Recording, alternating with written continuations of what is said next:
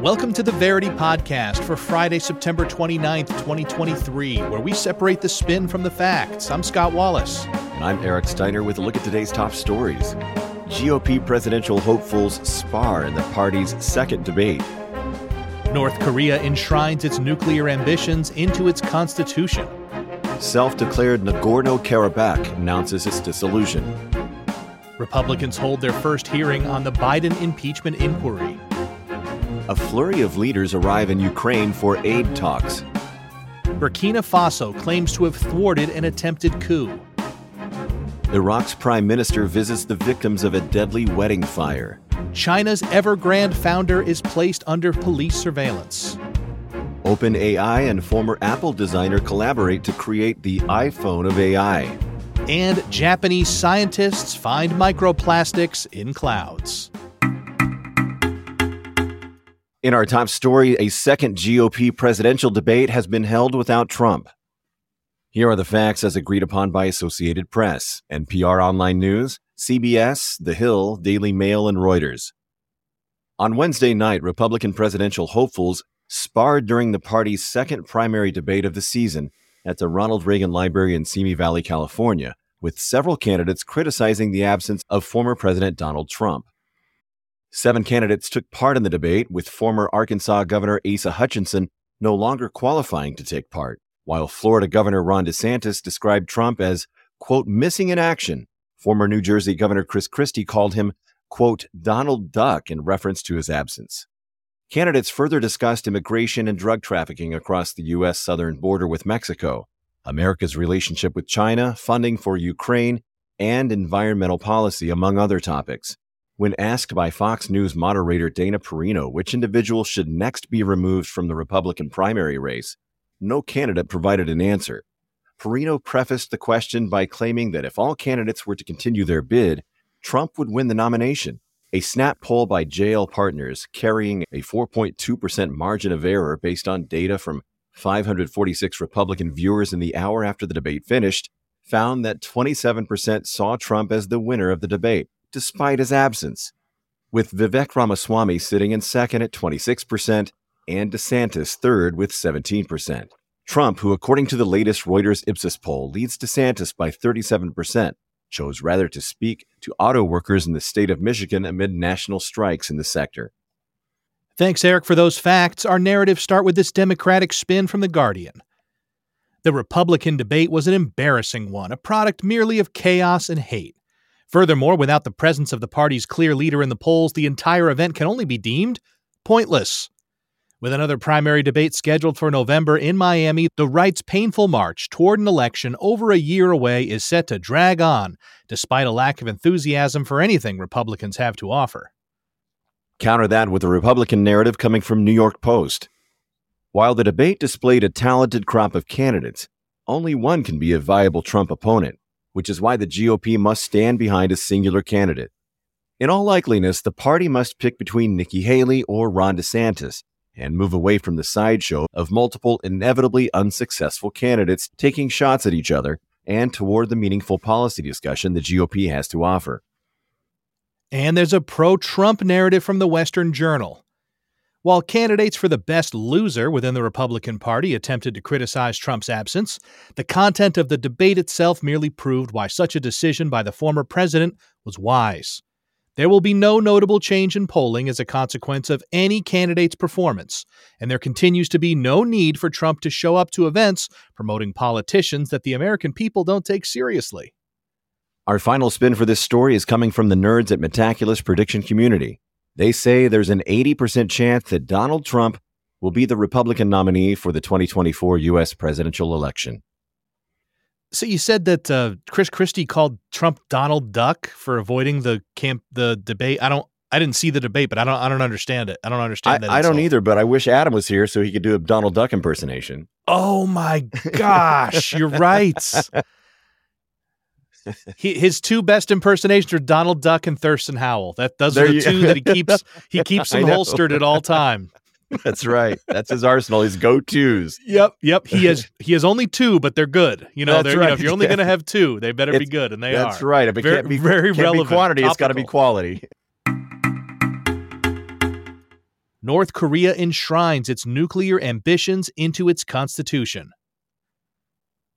Here are the facts as agreed upon by Time Magazine, NHK, CNN, and Reuters. North Korea's rubber stamp parliament, the Supreme People's Assembly, unanimously adopted a constitutional amendment on Wednesday to enshrine a policy that develops highly nuclear weapons to ensure its rights to existence and to deter war. In announcing the decision, leader Kim Jong un, according to state media outlet KCNA, emphasized the need to push ahead with the work for exponentially boosting the production of nuclear weapons and diversifying the nuclear strike means and deploying them in different services. Referencing the Cooperative Security Pact between the U.S., Japan, and South Korea, Kim also claimed that the emergence of the Asian version of NATO is the worst actual threat, as it is the root cause of war and aggression. While experts say the move is mostly symbolic, with Pyongyang having passed a law last year that declares the country a nuclear weapons state, it faced criticisms from South Korea and Japan, who, alongside the U.S., have pushed for North Korea's denuclearization. This follows Kim's return last week from his trip to Russia, during which he and Russian President Vladimir Putin agreed to boost military and economic cooperation. The U.S. and South Korea are concerned Kim will receive technological help regarding the nation's nuclear program in exchange for helping Moscow replenish its stock for the Ukraine war. The passing of the amendment comes as North Korea decided to release U.S. soldier Travis King, who illegally entered the country in July. Scott, thanks for those facts. Our first spin for this story is a pro establishment narrative coming from Bloomberg. Make no mistake, the DPRK's nuclear arsenal is not just a toy set Kim Jong un plays with for his amusement he may very well intend to deploy it against the US, South Korea, Japan, or other Western allies. If Kim continues his reckless pursuit of posturing on the global stage, he should understand that the leaders of the free world will respond in kind. And we have an establishment critical narrative from the Bulletin of the Atomic Scientists. The West's zero sum approach toward North Korea has been a failure for almost the entire 21st century the U.S. can no longer demand complete denuclearization while simultaneously conducting military drills in Kim Jong un's backyard. As the Korean War never officially ended, and North Korea is still an enemy of the U.S., Kim will continue to feel threatened until Washington decides to offer something more substantive. The Metaculus prediction community giving us a nerd narrative once again. They say there's a 15% chance that there will be a full scale war between North Korea and South Korea by the year 2050. The Nagorno Karabakh Republic announces its dissolution. And here are the facts as agreed upon by Al Jazeera, Reuters, CNN, BBC News, and The Guardian. According to a decree signed by Nagorno Karabakh President Samvel Shahramanyan on Thursday, the region's state institutions will be dismantled by the end of the year, and the self declared republic will cease to exist as of January 1st, 2024. Since Azerbaijan's 24 hour offensive last week that led to local forces surrendering, Almost 71,000 people, over half the region's population, have reportedly crossed into Armenia in the Lachin corridor. Azerbaijan has claimed that it's prepared to respect ethnic Armenians' rights as it reabsorbs the region, but Armenian Prime Minister Nikol Pashinyan has reportedly warned the risk of ethnic cleansing of Armenians in the enclave.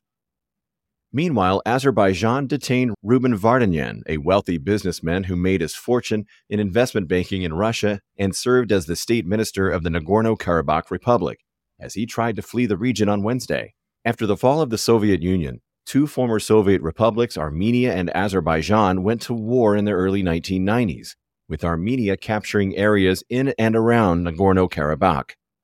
In 2020, a second war broke out with Azerbaijan recapturing the territory and Russia playing a key role in negotiating a ceasefire.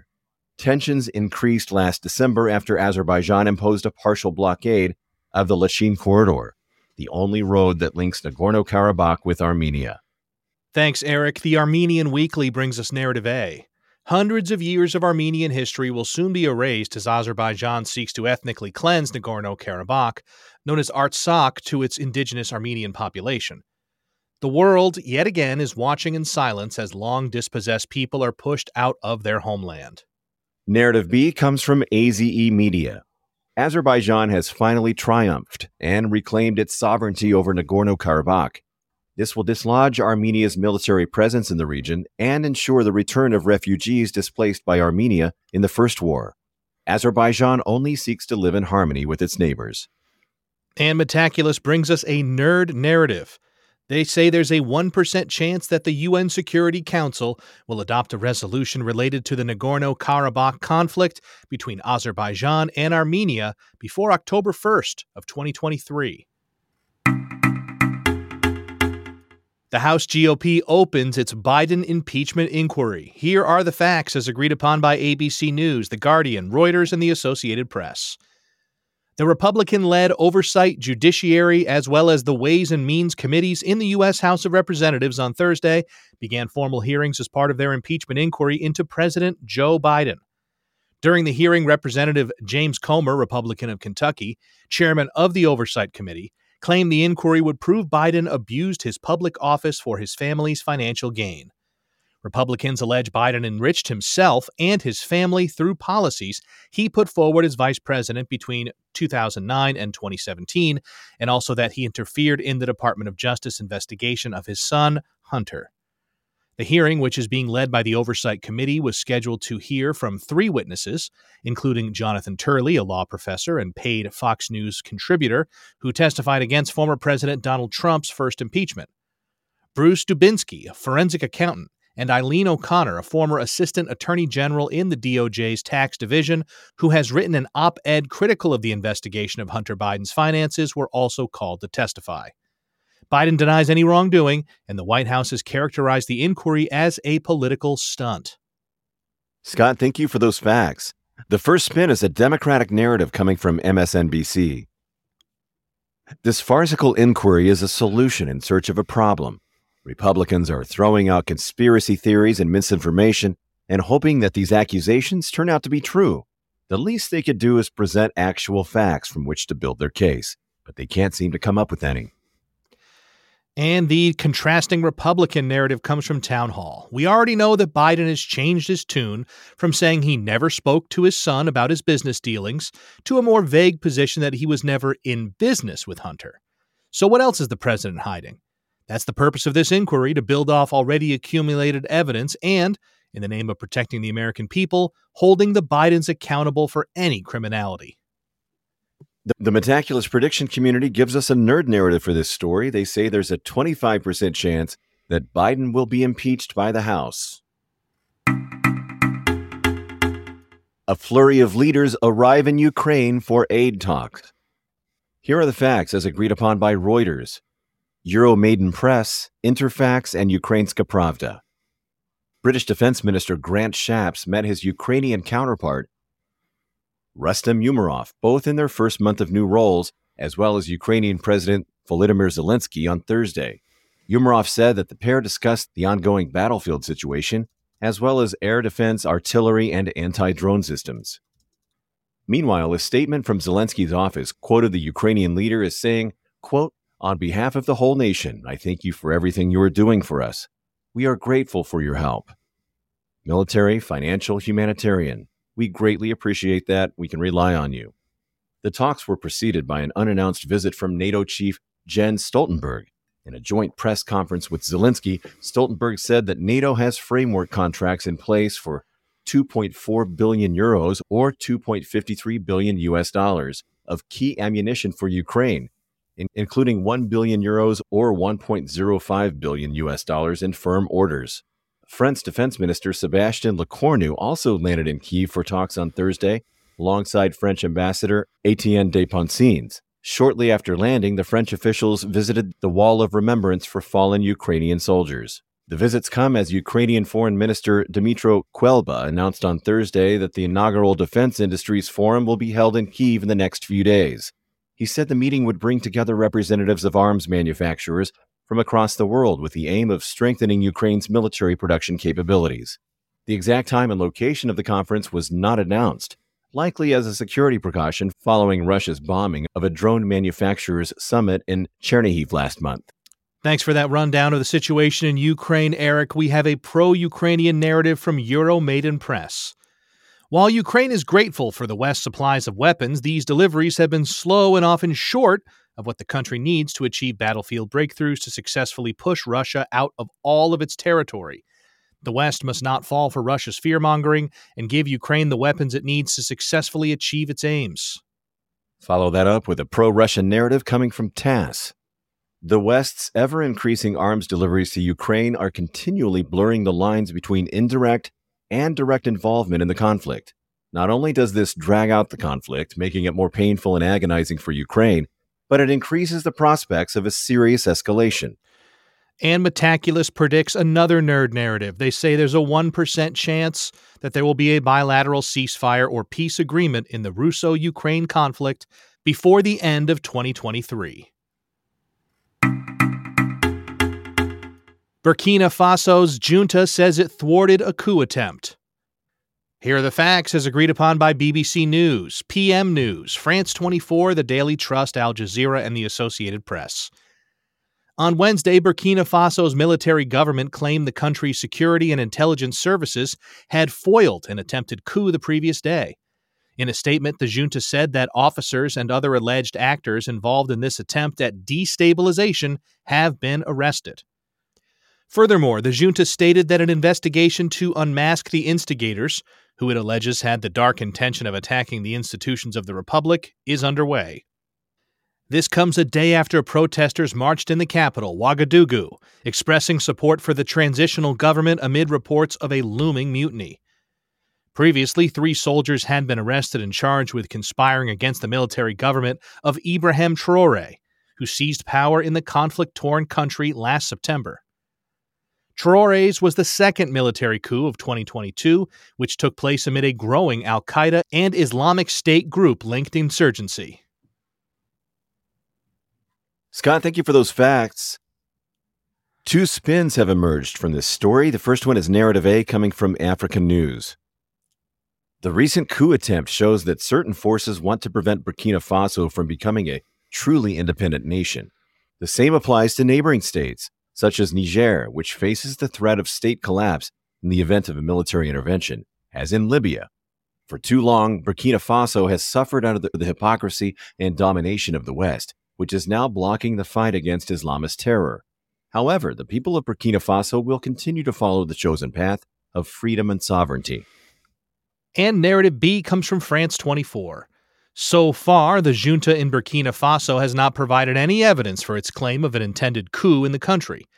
On the other hand, it would not be a surprise given that the new strongman Traore himself came to power through a coup. Despite their claims to the contrary, the military government has failed to repel the jihadists, which increasingly undermines its legitimacy. Further coups are unlikely as long as Burkina Faso remains in a crisis. The Iraqi prime minister visits the victims of an Iraqi wedding fire. Here are the facts as agreed upon by CTV News, Al Jazeera, CBS, CNN, and BBC News. On Thursday, Iraqi Prime Minister Mohammed Shia al Sudani visited the survivors and families of the victims of a deadly wedding fire that left over 100 dead and 150 injured in Nineveh's mostly Christian Hamdaniya area on Tuesday. An Iraqi health ministry official said the death toll is likely to rise because some of the injured are in critical condition, with funerals held on Wednesday and continuing on Thursday as investigators identify the victims. Hundreds of people were inside the building in the town of Qaraqosh, just outside the northern Iraqi city of Mosul, when flames erupted near the primary entrance. Witnesses reported seeing people suffocating, falling, and stampeding over one another, until the ceiling collapsed, causing the majority of the deaths and injuries. An investigation is ongoing, but Interior Minister Abdul Amir al Shamari claimed that fireworks caused the ceiling to collapse and that the wedding venue failed to meet safety criteria, with 14 people reportedly arrested. Qaraqosh was the biggest Christian town in Iraq before it was overrun by the Islamic State in 2014. The town was liberated by Iraqi forces with support from the U.S. in 2016. Thanks again for those facts, Eric. Narrative A comes from the BBC. The Iraqi government is responsible for the high death toll of this tragic fire. It knew about the lack of safe infrastructure and adequate rescue equipment, but did nothing to fix the situation. Corruption and mismanagement are rife in the area, and several similar high casualty incidents have happened in recent years. Narrative B comes from CNN. The owners of the wedding venue should be held accountable for their negligence. There was a lack of fire extinguishers and safety measures inside the building, which was covered in highly flammable materials. Those who set off the fireworks should also be met with repercussions. The government is doing all it can. China's Evergrande founder is under police surveillance. Here are the facts as agreed upon by Forbes, Bloomberg, The Guardian, CNN, The Wall Street Journal, and Reuters. Bloomberg News reported Wednesday, citing unnamed sources familiar with the matter, that Hui Ka-yan, the billionaire chair of China's Evergrande Group, has been put under police control in his home country. He was allegedly taken away under this month and put under so called residential surveillance, a police action that falls short of formal detention and doesn't imply criminal charges for reasons that remain unclear.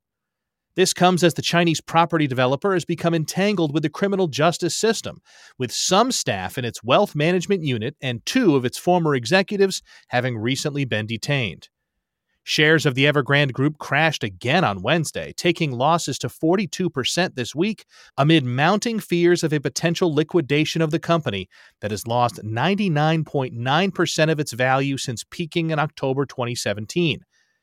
Hong Kong listed shares of the developer and those of its property services unit and electric vehicle manufacturing business were suspended from trading on Thursday. At the center of an unprecedented liquidity crisis in China's real estate sector, which accounts for roughly a quarter of the country's economy, Evergrande Group is the world's most indebted developer, possessing more than $300 billion in total liabilities. Those were the facts, and our round of spins begins with an anti China narrative coming from CNBC. This report raises doubts about the future of the highly indebted Chinese property developer as fears of its collapse grow. With Hui's Freedoms Limited, the company may not survive long if the refinancing channel remains shut for a prolonged period. A failed Evergrande could spill over into other parts of the economy, leading to China's own Lehman style crisis. And the pro China narrative comes from the Global Times. While Western media keeps trying to promote Evergrande's case as if its potential collapse would negatively affect China's economic prospects, the fact is that such claims expose just how little they understand the Chinese development model. As Evergrande has engendered this crisis by not following Beijing's directions, the group must shoulder its responsibility without a bailout. And those clever nerds over at Metaculus Prediction Community gives us a narrative. They say there's a 50% chance that China's GDP will be at least 17 trillion international dollars in 2023. I swear like 8 months a year ago it felt like everyone was saying China's economy was just just rock solid. Yeah. And now I feel like we where there's smoke there's fire. We just keep hearing little things about China's economy having trouble. Well, they're running out of money and they're running out of kids. Yeah, so something needs to be done. Let's stop this bleeding. Come on. Yeah, usually more kids is less money. That's that's yeah, my right? that's been my model so far. It makes that's no sense to me. Yeah. There's something going on hmm. over there. I have to have a sit down and a chat with them. OpenAI is in talks to create an iPhone of artificial intelligence. Here are the facts as agreed upon by Reuters, Verge, Forbes, Financial Times, and Mint. OpenAI is reportedly in advanced talks with former Apple designer Jony Ive and Japanese conglomerate SoftBank to collaborate on the quote iPhone of artificial intelligence. OpenAI CEO Sam Altman has been discussing the plan with Ive and SoftBank CEO Masayoshi Son, who would provide over $1 billion in funding.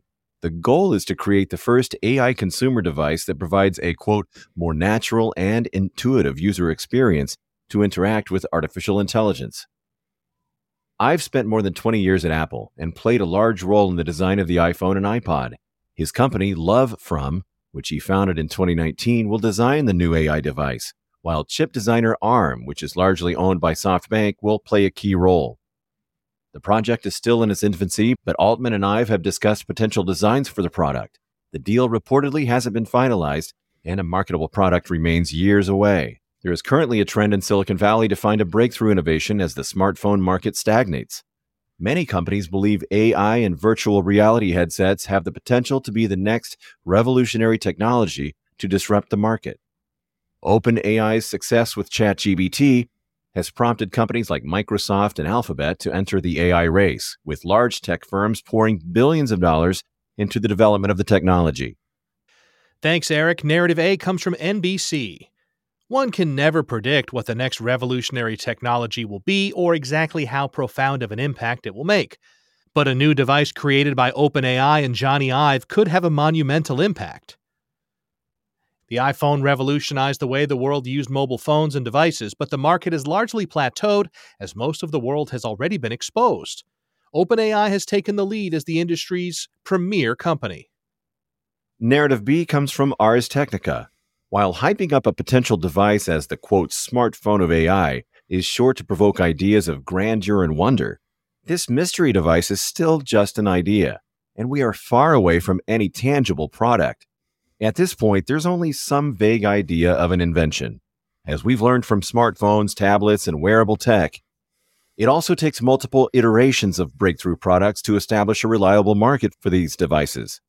A robust market for a device like this will be a long way away. And we have a nerd narrative from Metaculus. There's a 1% chance that Robin Hanson will win a bet that the GPT line of language models will generate at least $1 billion in consumer revenue by the year 2025. Japanese scientists find microplastics in clouds. Here are the facts as agreed upon by CNA, Space Daily, NDTV, Thager World, and Al Jazeera. Microplastics have been found in clouds, a new study reports.